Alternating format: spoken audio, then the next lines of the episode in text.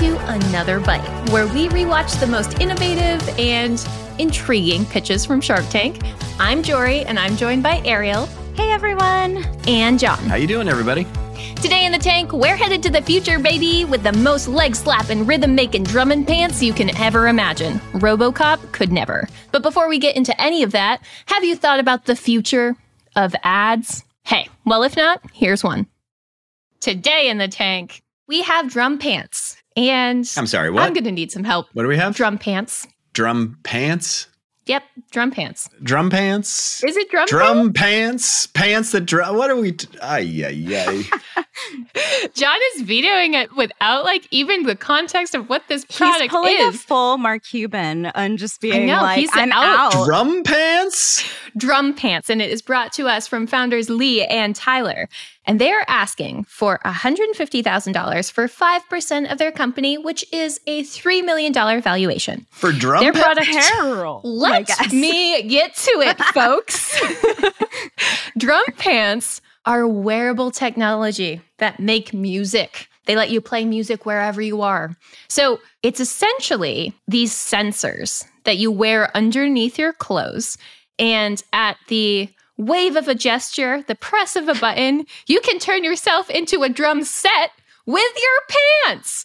They look like these pieces of Velcro strips that have like these circle sensors on them, and you just strap them right on. So it connects with your phone through Bluetooth. So there's mm-hmm. some kind of technological control you have over the sounds, but it's like wearable drums. And the reason it's called drum pants is because you can put them under your pants. Hmm. And that's branding, that's marketing. They're not actually selling the pants. They're selling the technology that can move the pants. Is your issue with this product just the branding? Is that all that's causing I you to pause? We're at the stage of the conversation where it's the initial reaction. So my Mm-hmm. initial reaction just caused me to uh, Okay, so Jon, I feel like I don't need to ask, uh, but what are some of your initial thoughts here? Like, I cannot believe this made it onto national television. Okay, after watching Squirrel Boss, this is what's causing you to pause. after watching American Idol. This is what's causing you to pause. They always send people through that don't have like Touche. the best ideas. There is literally zero people in the world who want drum pants. Zero. Not one zero, not one zero zero, zero. Zero people want drum pants. At least Google Glass, which nobody wanted, nobody wanted hmm. Google Glass. At least Google Glass gave you access to information to help you have a better life. Like this is just literally so that like when your kid is going to tell you something, you can do a drum roll on your thigh. And like who every morning is going to like strap on their drum pants? That's a wholesome use case. See, I was thinking about kids and especially siblings.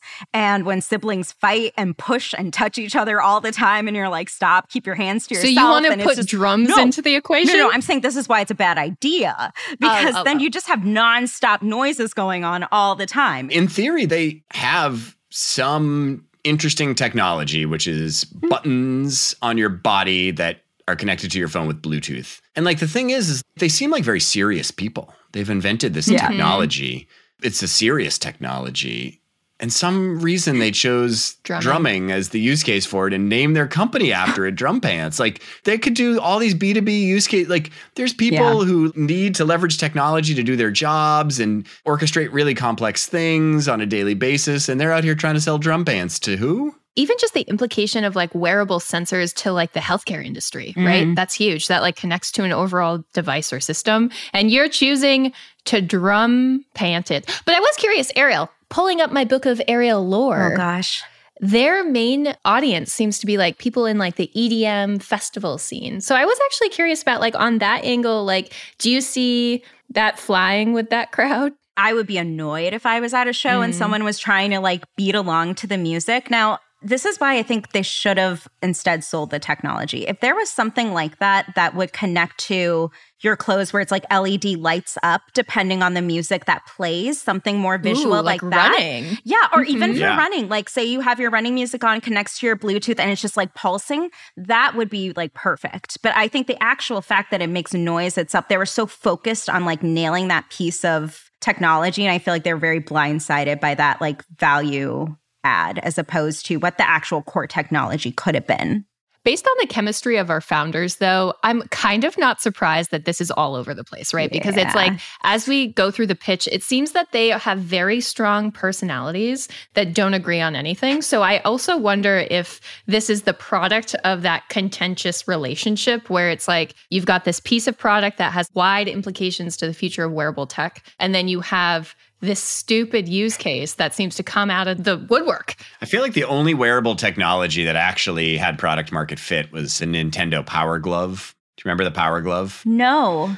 All right. Well, yeah. it's a little time for a little video game history lesson, everybody. Uh, Let's go. Jon's TED Talk of the day. Oh my gosh. Jeez, in the 1980s, there was a video game system called the Nintendo Entertainment System.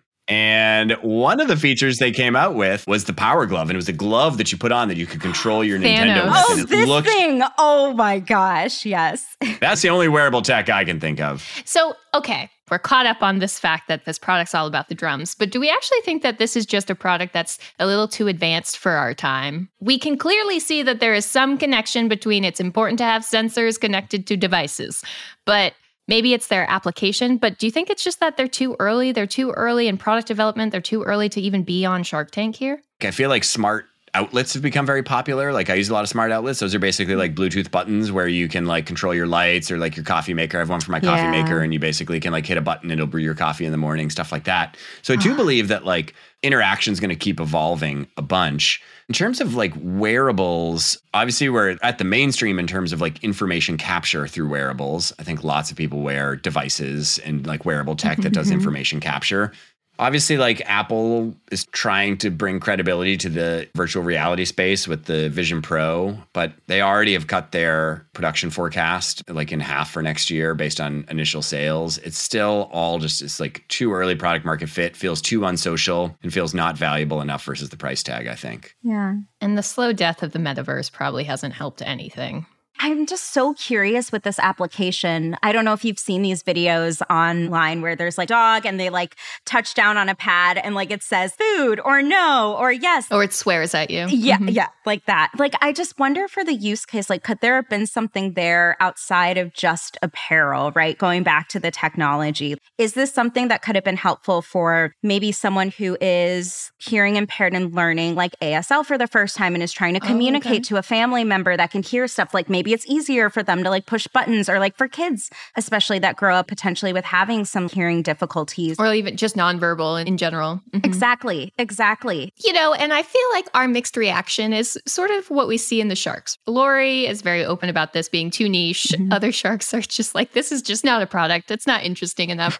but we did actually get some nibbles on drum pants. And it came in from Robert and Daymond, who actually sort of started to have a bit of a bidding war. Rob for 150K for 20%, and Daymond, who was like really interested, I think, to your point, Ariel, with like licensing and like focusing on the tech rather than the drumming. Mm-hmm. So yeah, he had offered like 250 for 20%.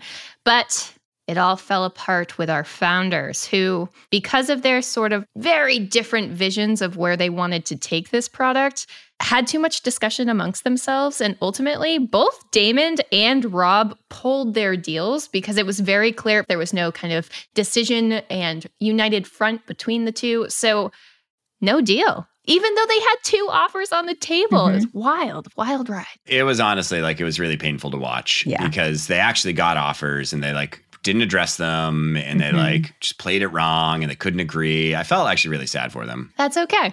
So even without a Shark Tank deal, I'll tell you what, the first year post Shark Tank, Drum Pants was profitable. They were doing their thing. Really? But as always, especially with products like this, things did take a turn. Although the site is still up, the business was shut down in 2016. Mind you, this was a 2014 episode. According to the entrepreneurs on their LinkedIn, they are no longer in business. So, whether or not this technology exists in some form, can't tell you, but Drum Pants exists in no forms. No forms.